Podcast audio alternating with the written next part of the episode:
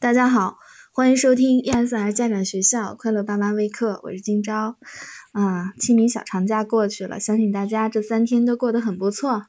那今天呢，我们来说一说孩子吃饭的问题。有时候我们可能会看到这样的现象：一个孩子在前面跑，奶奶在后面追，我的宝啊，来吃一口吧。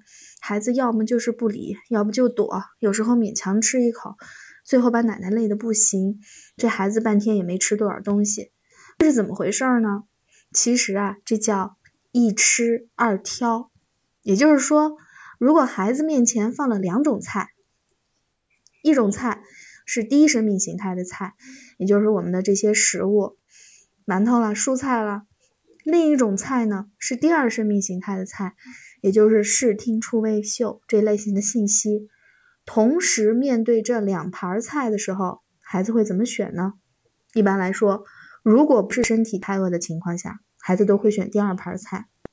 这就是为什么我们会说这孩子总是贪玩，连饭都不吃了。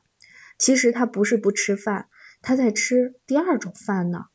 那面对这种情况，爸爸妈妈该怎么办呢？很简单，孩子不吃饭，最起码说明他不饿，最起码现在不饿。那现在他可以选择不吃，但是我们要和孩子有个约定。如果孩子现在不吃，过了饭点儿可就没有饭了。如果过了饭点儿他再想吃，就没有可以吃的。我们需要让孩子感受到家庭的规则、时间的划分。他的生活是有时间上的划分的。我们成年人也有，不可能一个人想什么时候吃就什么时候吃。而且就算小的时候可以这样，长大了以后呢？上学了之后呢？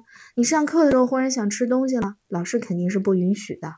所以，如果我们从小就给孩子养成什么时间干什么事情的概念，未来呢，他就能很快的适应。这里面的关键呀，可能是妈妈要面对一两次孩子饿了之后的哭闹。但是加油，只要我们忍住了这么一两次不妥协，孩子就有概念了。长痛不如短痛啊，加油！